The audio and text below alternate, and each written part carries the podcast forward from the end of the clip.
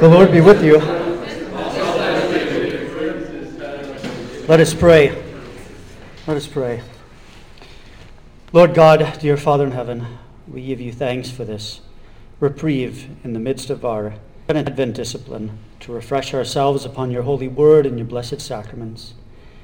Prepare our hearts to rejoice in the incarnation of your Son, Jesus, in which we have forgiveness and everlasting life. We thank you for the consolation we have found in the preaching of your word and the administration of your holy sacraments. Bless us this morning in the study of your holy word, that we would know the consolation of your love. Through Jesus Christ, your Son, our Lord, who lives and reigns with you in the Holy Spirit, one God, now and forever. Amen. Amen. Well, I'm thankful that some students are sticking around for Bible study today. Some of our regulars are ducking out, I think. Some exams, papers. We won't judge them. Happy happy all here. Um, so we're working through uh, Genesis, as, as you well know, and um, I do want to have a look at the Tower of Babel today. And um, as a way to get there, maybe something should be said about Genesis chapter 10. Remember, you, you wound up last week with Dr. Gurman with Noah's three sons, Shem, Ham, and Japheth. And um, we see that all of, uh, all of humanity comes through those three sons Shem, Ham, and Japheth.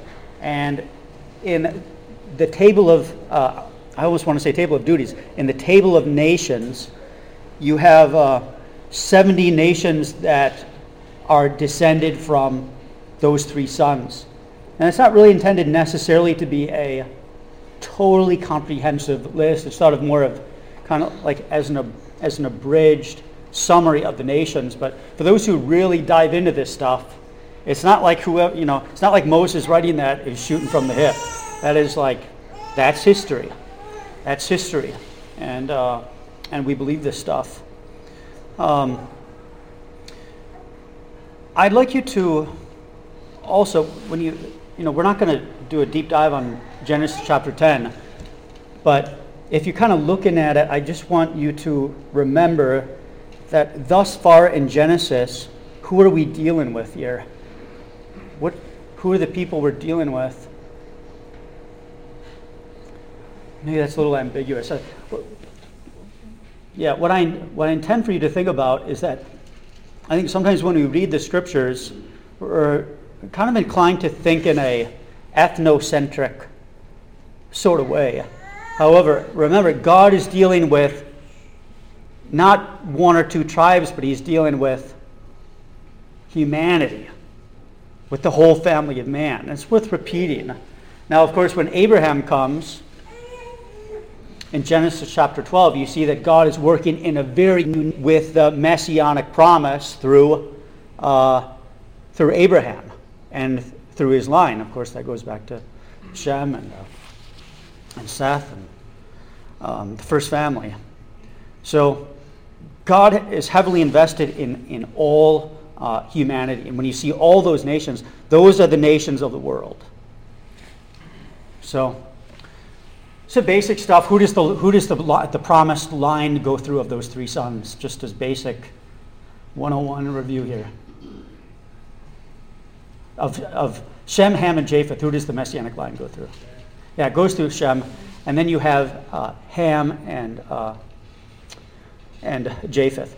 Ham generally goes to North Africa, um, Arabian Peninsula, Shem, Middle East, um, Japheth, uh, what we know is Europe, and of course they spread all out from, from there. Okay, now as a way of introducing the Tower of Babel, because there are so many ways that we can think about this, I would. Uh, Yeah, I mean, so think about how you learn this. What's the story of the Tower of Babel? You have uh, uh, folks who come along and they build a, a tower up in the heavens. Uh, we want to make a name for ourselves. Something about it doesn't sound quite right. God comes down from the heavens, scatters them, and, uh, and confuses their languages. So if you're working through this in Sunday school or just reading through it, I don't know what sort of idea you get. It's like, boy, does, does God dislike skyscrapers or something? Or is he against uh, technology? Or, you know, what does this all mean? So, a way that I like to introduce the story is I want you to refresh yourselves in how we're walking through Genesis thus far. And I want you to think about kind of the ecclesiology that's working through it. Ecclesiology is just a fancy word for the church. And what is the church? Remember that God called forth um, Adam and Eve into a church, in a, in a family. When it comes to a definition of the church, we have from the Augsburg Confession a very nice definition in Article 7. Remember, in the Augsburg Confession, that's a document that's in the Book of Concord, a collection of writings that we Lutherans hold to unconditionally. And the seventh article is basically what is the church? And does anyone remember what that definition is? Anyone remember what that is? Augsburg Confession, definition of the church, Article 7. Doesn't have to be perfect, but what kind of what, what rings in your head a little bit? Luke. Where the word is rightly preached and the sacraments rightly Perfect, yeah. Where the word is, is rightly uh, preached and the, and the sacraments uh, correctly administered. That's the, that's the church. So if you're a Roman Catholic, of course, you're working through that a little differently, right? Because what is the church? Well, you got to have the, the Holy Father in there, and you got to have the, the bishops in there, and the councils. And, but the Lutheran reformers, they were kind of radically ecumenical here, biblical. Um, so I'd like you to think about that in the stories that we've been looking at thus far. Remember, Adam and Eve were called to faith in the gospel of Jesus Christ. Adam and Eve believed that promise of the seed crushing Savior who was to come. And they preached that gospel, they taught that gospel in their home. Okay? And then you had two brothers, uh, Cain and Abel. And remember where we talked about the ecclesiology there between the two brothers? You had Abel, uh, whose offering was um, Abraham, excuse me, God accepted Abel's um, Abel and his offering, but God had no regard for Cain and his offering. Um, so they were doing a divine service. They were worshiping, right? There was prayer. There was a liturgy. There was divine service. And Cain's offer, offering is, uh, Cain and his offering are rejected. So immediately you see that you have two churches, right? You have the church of Abel and you have the church of Cain. And then you have the church of Seth and the church of uh, Cain and his descendants. A couple weeks ago, we talked about the apostasy of um, the sons of God. That would be uh, um, the, the Sethites who are intermingling with the um, with the daughters of Cain and leading them to apostasy and, and false teaching and false belief. Okay. That was the condition leading up to the flood. After the flood, you have another situation where you got, and Dr. Yerman talked about this last week, you have Noah and his, and his three sons, and uh, you have another Garden of Eden situation. Remember, Noah winds up with a vineyard, fruit, drunk, naked, garments, coverings, right? And um, Adam, uh, Ham, he goes out and he blabs about his father's nakedness. Okay? And then um, uh, Shem and Japheth, what do they do to their father? They cover them, cover him. They cover him. So for, for Luther in his commentary, Ham, Ham was taking a shot at his father Ham was taking a shot at the church. Ham was usurping the authority of his, uh, of his father. And then you have all sorts of trouble coming from, from the church of, of Ham. So does some of that does some of that make sense? So I want you to think about all these stories and the ecclesiology of it.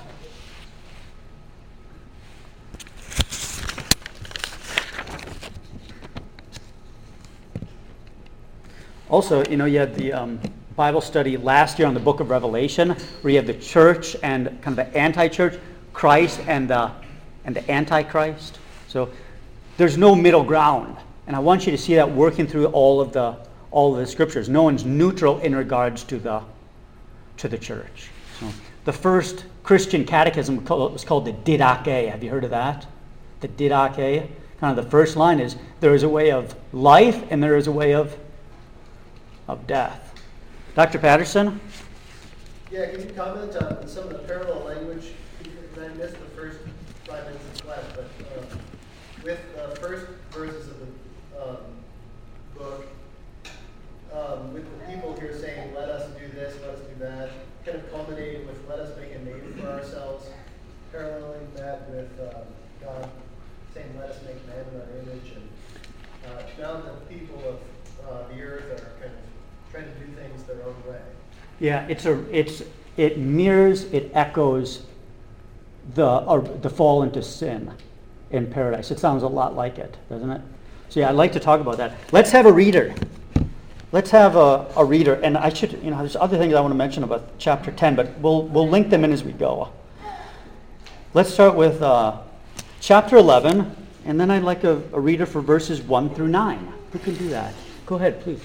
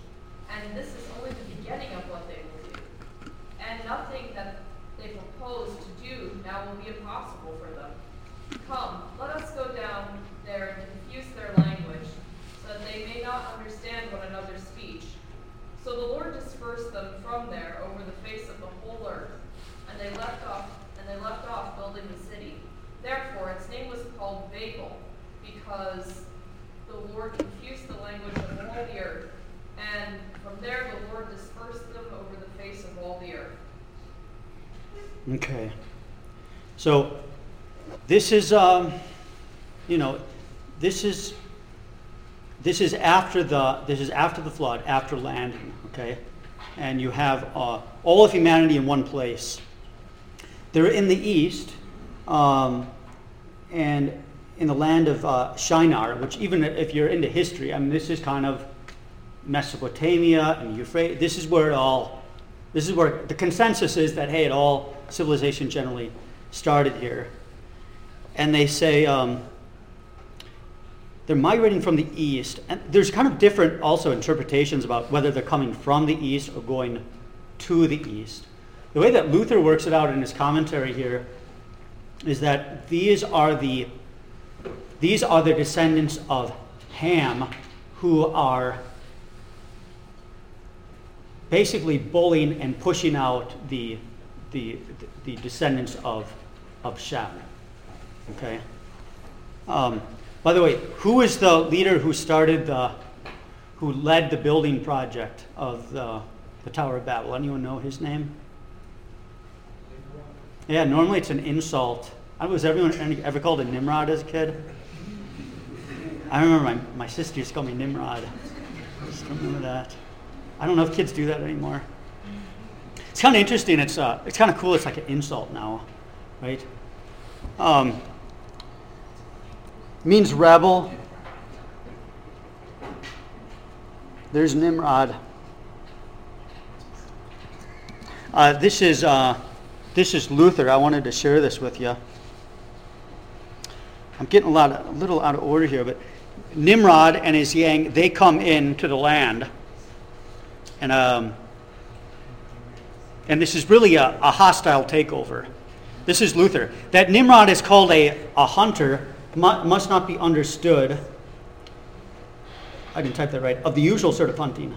Some princes devote themselves to hunting with such senseless passion that they prefer it to grave affairs of state and would rather be regarded as bold hunters than as wise rulers.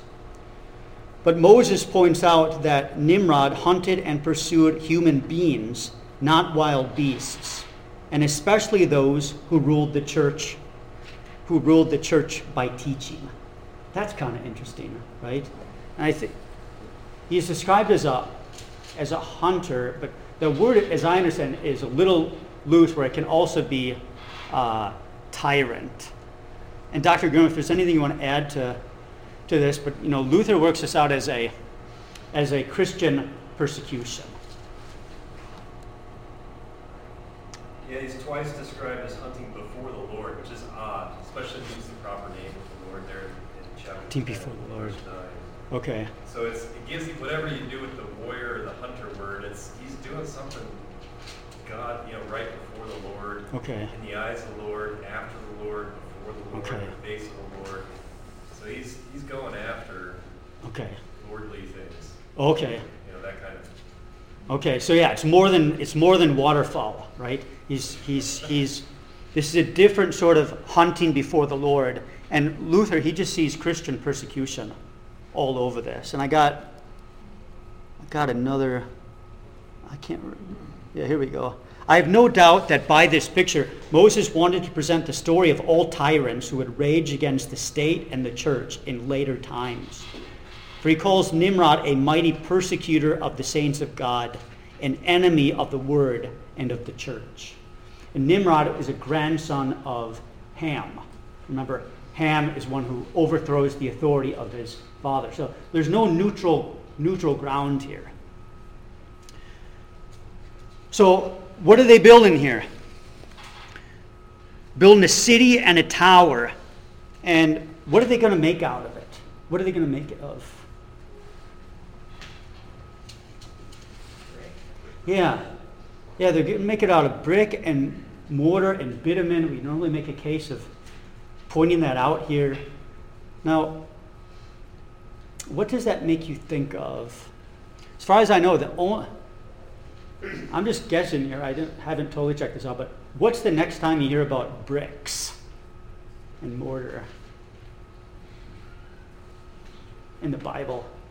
Judy, you want to take a shot? I'm going to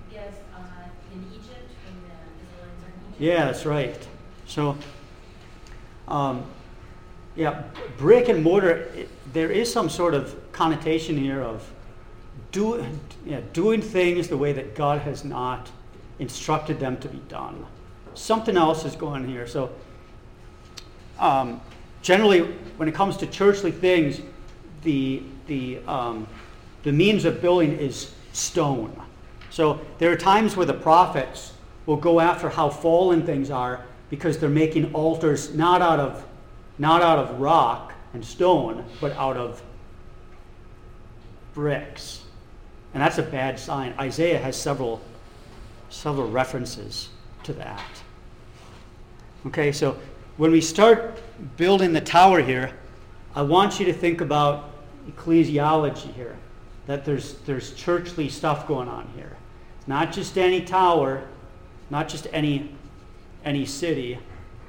And it, it also has its top in the heavens, and the Hebrew word for top is actually head, which is unique.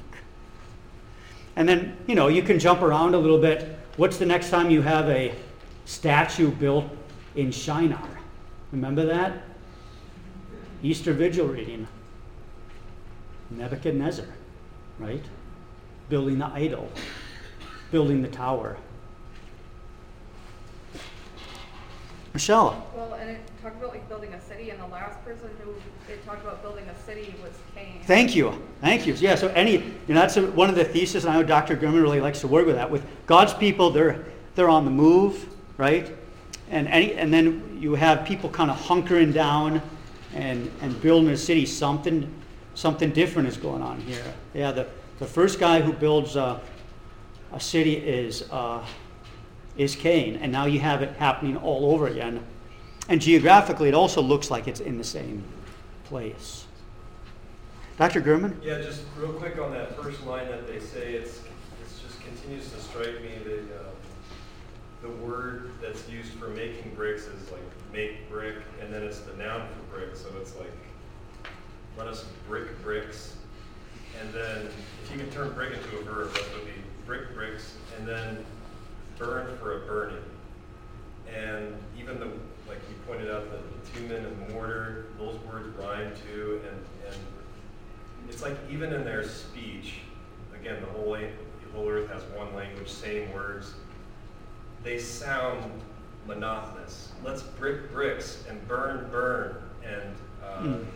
Homer Hamer. That's the, the two words they rhyme for brick and mortar. Let's Homer Hamer and brick brick and burn burn. They're just they're repetitive. They're monotonous. Why do you keep saying the same thing again and again? You know this kind of right? And so I think it's, I mean, on, one, on the one hand, it's a brilliant way to show they had the same words. But it's another, like your point on the brick and mortar in Exodus is that's, that's enslavement. Yeah. And here it's like, let's, let's become slaves. Let's do that. Let's jump in and become slaves linguistically. You know, and does that sound familiar when the world says, you will speak this way, and Yeah. the rest of the world will speak this way, and this is the way to speak, and you repeat after me, or you're done. You know, that kind of Comply. Yeah, that Compliance. sort of thing. Yeah, yeah, Let's let's let's let's be slaves to that. yeah. You know, let's make bricks and brick brick and mortar mortar and all this. So what do you do with that? The repetitiveness. What are you kind of suggesting Yeah, here? I'm just It's it's it's it's kind of this mindless ah, repetition. Okay. uh, brick brick. something dehum- something dehumanizing, this- something mechanical. This is how we speak. Yeah. You know, why do you keep saying the same? It turns into cliches. Okay, that sounds all familiar right now. Yeah. Why do you keep saying the same stuff? This is how we speak. Speak after me, okay? These are the acceptable words. Right. Brick, brick, burn, burn, burn, burn, brick, brick. You know, Yeah. kind of, Right. Right. right? The whole earth had the same word. It just strikes me the way that it. These are, I know some of this is Hebrew terms, but that's just how it. Like this is this is what the world. This is the false church. Yeah. This is how the false church works. Right, We have a language too. Right. Get in line. Sure. Get in line. This is our creed. This is our speech. Yeah. These are the acceptable terms. Got it. These are the unacceptable terms. Mhm. Speak after me. Brick, brick. Right. Right. Burn, burn. Right. You know this kind of this kind of thing. So anyway, I don't want to derail. But No, that's totally fascinating. Yeah. So you can think about all the secular creeds and mantras and liturgies Yeah. that develop. Yeah. That's fascinating. I'm reading Dante right now. Gurman tipped me off on this. So I mentioned I did sermon reference today, and I'm just having a hard time not connecting things. It's really interesting. So I think this is I think this is uh, ninth circle of hell or something. You don't want to be there. That's where Nimrod is. So this is from Dante. Nimrod is this. So, and you can can you see? Uh, there's Virgil, Virgil and Dante, the pilgrim, traveling here, and they come upon. Uh, they got him as a giant here. They come upon the giant Nimrod. Nimrod is this, through whose ill counsel in the world no more one tongue prevails. But pass we on, nor waste our words, for so each language is to him, as is to others understood by none. It looks like he's got some sort of creature pelt wrapped around him. Want to read a little more Luther. He's just so good. The descendants of Ham, namely Nimrod and the others, had invaded the region that had fallen to Shem. the heir of the promise concerning Christ.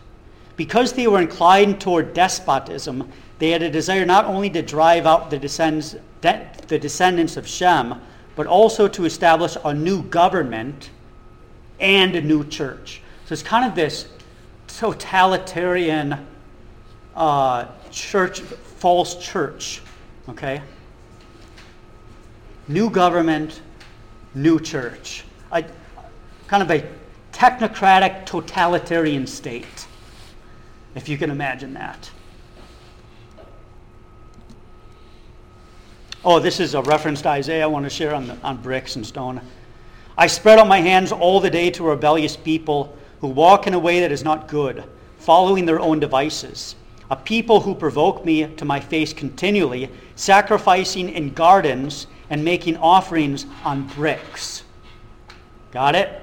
So, this brick building stuff, these brick altars, not good. God doesn't like that. Already in the material, you can see a very man centered, self glorifying enterprise here. So, obviously, we're not knocking that you, you know, can or can't use bricks, but in the narrative here, there's, there's significance. Dr. Patterson? Um, help me out here on something. So, I see throughout the scriptures, it's always man kind of going his own way and falling into sin again and again. And in this case, they say, let us do this thing, um, lest we be dispersed over the face of the whole earth. So they seem to identify that there would be some, they, their plans would um, kind of come to ruin if they ended up getting dispersed. Yeah. And then God does what they don't want to happen, and He disperses right. them. Yeah. Um, is there um, is there anything to be said for kind of the merciful action of God throughout the entire scriptures here, dealing with like uh, um, uh, dealing mercifully with the nations, I suppose, because all these people who are dispersed certainly are under the promise of all nations. Yeah. Uh, yeah, absolutely. So the first commandment, the, the first kind of, you know, divine call to man is be fruitful, multiply, What's next? Yeah, fill, fill the earth. You, you have that repeated after the flood to Noah and his sons. So you see here a, um, especially with, with, with Ham, that there is resistance to that, uh, that command. And they almost want to create a, you know, a fellowship apart from the grace and promise of God. I think that's what's behind a lot of it. Um, also, the resistance to being dispersed. You know, I don't, necess- I don't have to hold this, but Josephus and Augustine, they make the point that, you know, God promised that he wouldn't flood the world again. But the world had been flooded. I mean, you're going you're gonna remember that, right? And so there is some thinking that they are building up this tower is a way to resist God's judgment of the flood. You know, even though, of course, he promised not to flood. But there could be a you know, wanting to protect themselves from God's judgment, to wall themselves off here. But to your point, there is a there's a merciful way that God deals with his rebellious children. So after the fall the sin, you see God come in with the curse of the fall. And I intended a few weeks ago when he talked about that to talk about, yes, the merciful ways that God deals with, with us rebels. That even in that curse, even in that judgment, uh, it's, it's a merciful way by which God is restoring order and, and, and doing what's best for us and calling us all to, to repentance. And you do see that in the you do see that in the in the scattering. God is saving them from themselves, right? And that I mean that's one of the things that we that we pray for in the Lord's Prayer, right? Um, Thy will be done. I remember a professor at SEM that anytime you're praying that petition, you're praying against yourself, you're praying against your own sinful will. So even when God comes in, he's dealing mercifully um, with Adam and Eve after the fall, also with, um, with Noah and his descendants, and also with the dispersing at the Tower of Babel. I mean, it depends on how you think of it. It's, you could think of it as a benign punishment, maybe, compared to the flood but it's also, in a way, more devastating because it affects every it affects every generation. But it's for our good uh, to point us to, to point us to Christ, and eventually it does.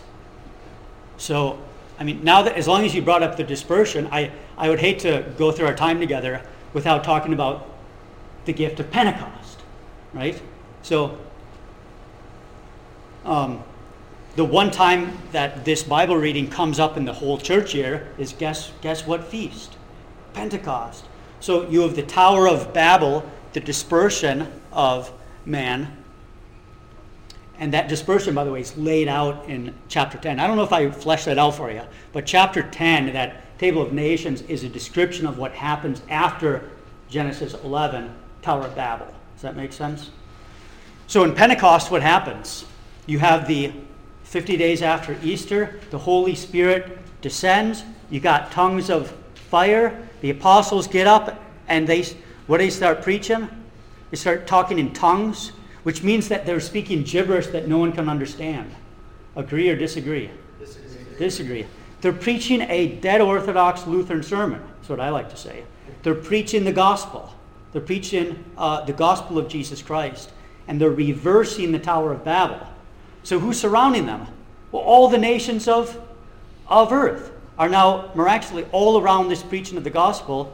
So you have a reversal of the Tower of the, of the, the, of the Tower of Babel, and now you have this common fellowship and, and voice of unity, which is the gospel that brings all nations together. And who's going to bring people together? Not a totalitarian technocratic state with a with some, you know, dictator, but it's Christ. Christ will bring us together. Now, of course, they're not all speaking the same language, but there's perfect, there's perfect unity there. There's perfect unity. So, and you experience that as a Christian. So when you bump into, you know, when you bump into like a Lutheran brother or sister in Christ from Germany or Africa, or we had Savitsky family, you guys had those Scandinavian boys up here, those Norwegian guys. I mean, immediately you give them a hug, and you think, hey, these are my brothers. These are my sisters. We confess the same faith. There's nothing that separates us.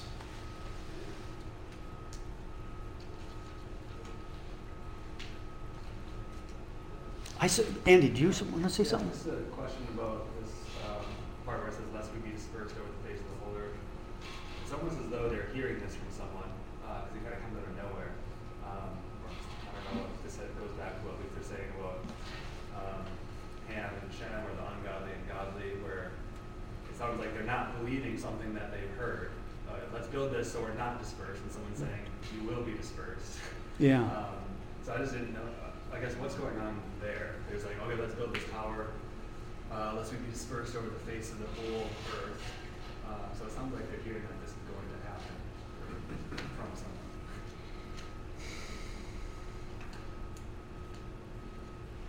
Could Mars- be in direct opposition to God's first command and fill the earth and subdue it? Yeah, I mean, that's kind of the only way I'm reading it. I'm reading it as ver- ver- just a, re- yeah, a rebellious, sinful desire uh, to start a new church and to live in opposition to the holy will of God, which is be fruitful, multiply, uh, fill the earth. Dr. Grimman, what do you want to Just say? real quick on the word name, name is Shem. Yeah, right. So let's make a Shem for ourselves. Right. You- This is the Shem, or you need, you gotta make your own Shem. I don't want anything to do with that Shem, we need a name, we need a Shem for ourselves, you know, that kind of. I was, I was just wondering, you had said maybe like we're talking about people coming from peace, and this is persecution. Can we say those people are saying, let's make a name for Shem for ourselves, and then Noah, and his descendants, maybe Shem's descendants are saying, well, we're going to say if you do if you do this, you will be dispersed, sort of like almost like. A, Oh, I see it. Yeah, I'm totally open to that. Yeah. I mean, do, yeah, let's not forget, Noah is still around for 300 years after the flood. So he's watching this stuff, and I like to think of him still preaching the gospel. And so you have this false church that's probably acting in opposition to the faithful preaching of, of Noah. Yeah, I'm all for that, Michelle. Well, and because like before, like Canaan had been told that like the punishment for Ham was that Canaan was supposed to be like a servant of um, like Shem or whatever. Right. So it could be that like they didn't want to spread out with like Shem's descendants or something. Um, or I don't know, like if they're going against someone like go against God's word and maybe against like what Shem, who's like the, going to be the new like head of the church, is telling them to. Sure, yeah, certainly in opposition to, to Shem. And I'll have to think about that a little more. Joe's house. Joe's house. Oh, Joe. Way. Oh, sorry. Sorry, Joe. I got to look over that way more. Uh, so, when it, when it says, let us make a name for ourselves, that's, that's a little, I'm getting that there's kind of a little more to that than like, hey, let's, uh, let's make ourselves a, you know, like you would say that today, let's make a, like a reputation for ourselves. Yeah. Let's let's make it, so, so then later on in chapter twelve, when God says to Abraham, hey, go to the land I'll show you, and Right. when he gets there, he, he builds an altar, Right? pitches his tent, Yeah. build a, you know, brick, and then what does it say he do? He says, he does, he says, and he called upon the name of the Lord. Right, right. And who's going to make his, his Shem great? God is going to do that. Yeah, God is going to do that. So, I mean, this is really the central theme in Holy Scripture. You have the Magnificat, right? God humbles those of, of, of proud estate, He exalts the, the lowly. Um, yeah, so it's a perfect, this is all a perfect setup for the call to Abraham, God making his name great, and the, the promise of the Savior coming through, through Abraham. Uh, Isaac. Reminds me of like the Lord's Prayer, like in second petition pray, hallowed be thy name. Oh. Right? Absolutely. And, it seems like this is sort of like, no, no, no, I want my name to be hallowed and great versus God's name. That seems to be like the attitude we're having. Yeah, yeah, absolutely, absolutely. Uh, that brings us to you know just some other themes in Scripture I want you to be thinking about. This Proverbs: the name of the Lord is a strong tower; the righteous man runs into it and is safe. Is this a good tower? Is this sort of tower you want to be part of? Think about Psalm 46. What's our, as Lutherans, what's our favorite hymn? You see, yeah, Mighty Fortress. So I want you to think about these two, two churches, two towers, two cities, cities of man, city of, city of God. Peter Bruegel, you familiar with this painter? Peter Bruegel. This is the Tower of Babel. It's just too cool not to share with you. Um, you can see how massive it is. You can see the city behind it. You can see them worshiping Nimrod. Yeah, thank you. I want to get to that. Yeah, you can see, you, yeah, you got Nimrod down here, and I have some detailed pictures, so we're really going to bring that out. So nice work, Ulrich. You got a big uh, fence back here, walling in the city. This is kind. This is kind of fascinating. The um, what color is it inside? Yeah, and I don't know how far you want to push that, but You got a Dante reference again? No, I got a butchering reference. Josh helped me butcher a deer a couple couple nights ago, and once you get inside there, what's the color? Yeah, I mean maybe it's red. Maybe there's some sort of human quality or some sort of monstrous quality about it. It's like a terracotta inside, looks like blood. And remember that when it says atop in the heavens, it's actually the word for, for head. I'm also calling to mind Nebuchadnezzar on the plains of Shinar, who built the, who built the, the idol, the giant idol, and to whom he asked, you know, all to worship. Shadrach, Meshach, and Abednego, of course, did not. See that? You can look at all this. You see these this detail? These people working? Have these machines, the scaffolding. Isn't that incredible? It's above the clouds. There's Nimrod. Look at him. He's got a scepter. He's got a crown. He's got a cape. And there you got the, the stone cutters or the bricklayers. And they're genuflecting, Ulrich, aren't they? They're genu- they're worshiping. Wh- What's that, Jordan? Quite, quite hairy compared to those around them. Oh, yeah. Like beast blood. Right, right. Yeah, nice beard. They're worshiping. This is a, this is a religious enterprise here. It's worth remembering that uh, one of uh, Nimrod's great cities, Nineveh, will be called to repentance. And, That's right. And um, through the prophet Jonah. That's right, yeah. Uh, Nimrod had a few cities. The other one was Akeda? Yeah, they're listed there. Yeah. Is that a river uh, running? Is that a river running behind them? Uh, there's, yeah, there's a, uh, down here. Does that look like a moat around it? It's like a, like a the- flood, a the- flooding of the yeah. house and Yeah, going down to the water. Yeah, there's definitely, There's a ship. Yeah. there's definitely boats.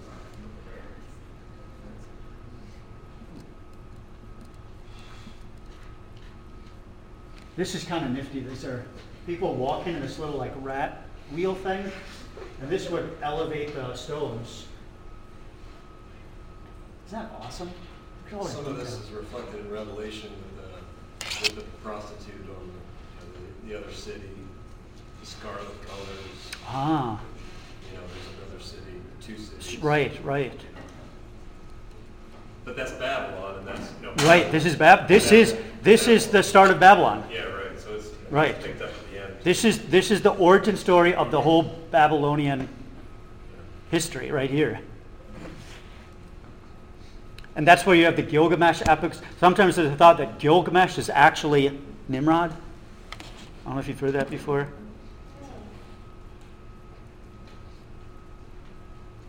What's written on those walls then? Or is that just? I don't see it. Where? Right there? Oh yeah, beside the windows. I can't tell. I can't tell. Yeah, I'm just amazed by the detail here. What are these men trying to do, says God? This is from Luther. They are building a city and a tower against my church. Surely a laughable undertaking, since they are sons of men. Therefore, it should not frighten us if we see the Pope, like Nimrod, building a citadel for the purpose of suppressing the church, while he incites the Turk and the world around us. So, in this story, you know, Luther's taken all sorts of comfort because he realizes that you always have a you always have a counterfeit church, right?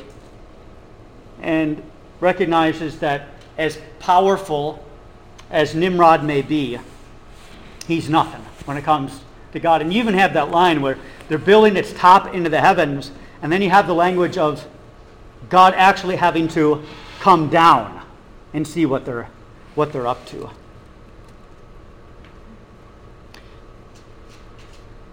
Yeah, I like this. The Lord is certainly laughing at these futile plans and will confound him also. Thus, the Holy Spirit comforts the true church, which has been troubled by the church of Satan, lest it believe that God is paying no attention to it. So that's why I wanted always to keep Pentecost before your eyes here. It's a setup for the call to Abraham and making his name great and the, the, the promise of the Savior uh, to come through Abraham. And it anticipates the great event of Pentecost, the reversal of the Tower of Babel, where God draws all men to himself, you know, at the Tower of the Cross, if you will, where God unites all clans, all families, all people to himself. So, with just a couple minutes here, I don't know if you have any personal reflections or contemporary applications of how to interpret the account of the Tower of Babel. I mean, you can learn a lot about government. You can learn, you know, you know, we all have our Tower of Babel projects both kind of corporately in terms of our nation and world, and we also have personal Babel projects, don't we? Of pridefully wanting to ascent, make a name for ourselves. That's why we're obsessed about what other people think about us, our reputation, our status. And of course, God has a tendency to bring our tower down, right? To humble us and to uh, draw us to himself. So, any thoughts on any of that? Well, Just that God says that he has called us by name and that we are his. Yeah. So he's the one giving us our name. That's right. He, and he gives us his very own name, right? He makes our name great by giving us his own name, where he calls us his own children in, in holy baptism.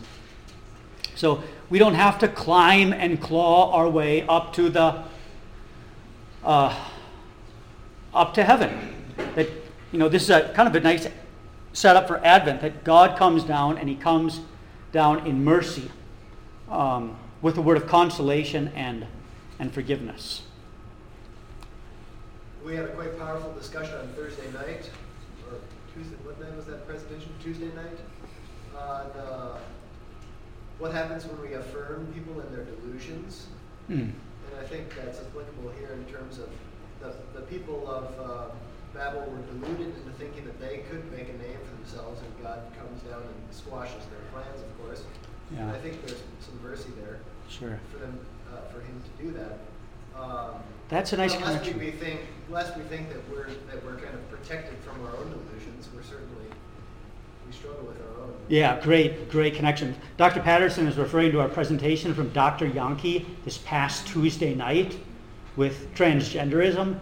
Is that not a, um, a project of rebelling against the God of love and rebuilding the human uh, you know, creature as something other than what God Himself has given? The transgender movement and the delusion of um, transgenderism is a Tower of Babel, if there ever was one. And yet, God will, at some time and at some place, and even now, He's working out judgment there and calling to, uh, and calling to repentance. Dr. Yaki talked about the sorrow and depression that so often follows uh, the trans- um, transitioning, whatever you want to call it, that it's far from satisfying but brings increased distress. And so we experience God's judgment there. So, that, yeah, you can think of the transgender movement as part of it. You know, another connection I, I think of is the, um, you know, Nimrod's project is kind of this one world, total uh, project of um, kind of totalitarian control and worship. I kind of think of the like the fringe of the environmental movement, and something of the same way. You you have Nimrod and Ham's descendants terrified of being dispersed or some sort of judgment there. And you have the environmental movement that's afraid of well everything, flooding, Global warming. Yeah, global warming, heat, and I mean, if you listen to them, what do they want? They essentially want a one world government to completely control uh, people's lives there. Mr. Svitsky. Yeah, I was, I was thinking, uh, the Luther comment about a, a one, not just a new government, but a new church. It's striking how similar, for me, just hearing this, is to Islam. Literally in the same location, Yeah, common language. Right. A, a rejection of Christ. I'd be very interested to know how do they interpret, because there's certain sections of scripture that, that they reference. Right. How would, how would Islam? Yeah. I mean, Ham's descendants they go to the the Arabian Peninsula and Africa, and their descendants are, uh, yeah, Islam. I'd have to look there, think about that. We have one more question. Uh, yeah, so in verse, uh, let's see, in verse, uh, eight, it says that the Lord dispersed, dispersed them, and I've always wondered, did the Lord instantly disperse people over all the continents of the world, or did they slowly develop their own linguistic patterns and find people with similar language to themselves and move off on their own. And I, I wonder if it was more of a, a direct action from God because uh, it, it says in an active sense, at least in, in English, that the Lord dispersed them. So I, I wonder if it was more of an instant breaking off of different groups within the city. And I don't know, I've, I've always wondered about. Yeah, it's a great question. I mean, Yeah. when, when I read it, I got I got guys up on the tower, and one guy's up there. He asked his partner for the screwdriver or something. What? What are you talking about? you know. I mean, when I'm reading, it, it's probably worked out like that. But God is doing the dispersing, and how long it, it took for uh, for all these nations to to separate. I, I don't know if it was totally instantaneous. We do know it was during uh, in Genesis 10, there's a reference to a guy named Peleg, and we get to understand that it happened during his lifetime. So it's probably fairly quickly, but we also recognize that it's a natural, you know, it's a development that would continue. And, you know, there's so much to talk about with, you know, even the fall into sin about division, division and fellowship, of being torn apart and being brought back together. It's such a theme in Genesis. There's so much, there's so much going on there. But yeah, the, the, the, yeah it, it all leads up to Christ Himself uniting us into one body, giving us His own name as His baptized children. And so the only true, authentic, real fellowship that you can ever have is in Christ and in the tower and fortress of His church and the Word and sacraments. That's where the, that's where the true life is. That's where true fellowship is. And that's where God Himself is present and His heavens are present for Him. So again, we don't have to climb and claw our way up to heaven. He condescends down to us, comes to us in, uh, in word and sacrament. Okay. We're out of time. I'll leave you with a benediction. The Lord bless you and defend you and lead you to everlasting life. Depart in peace. Amen. Amen.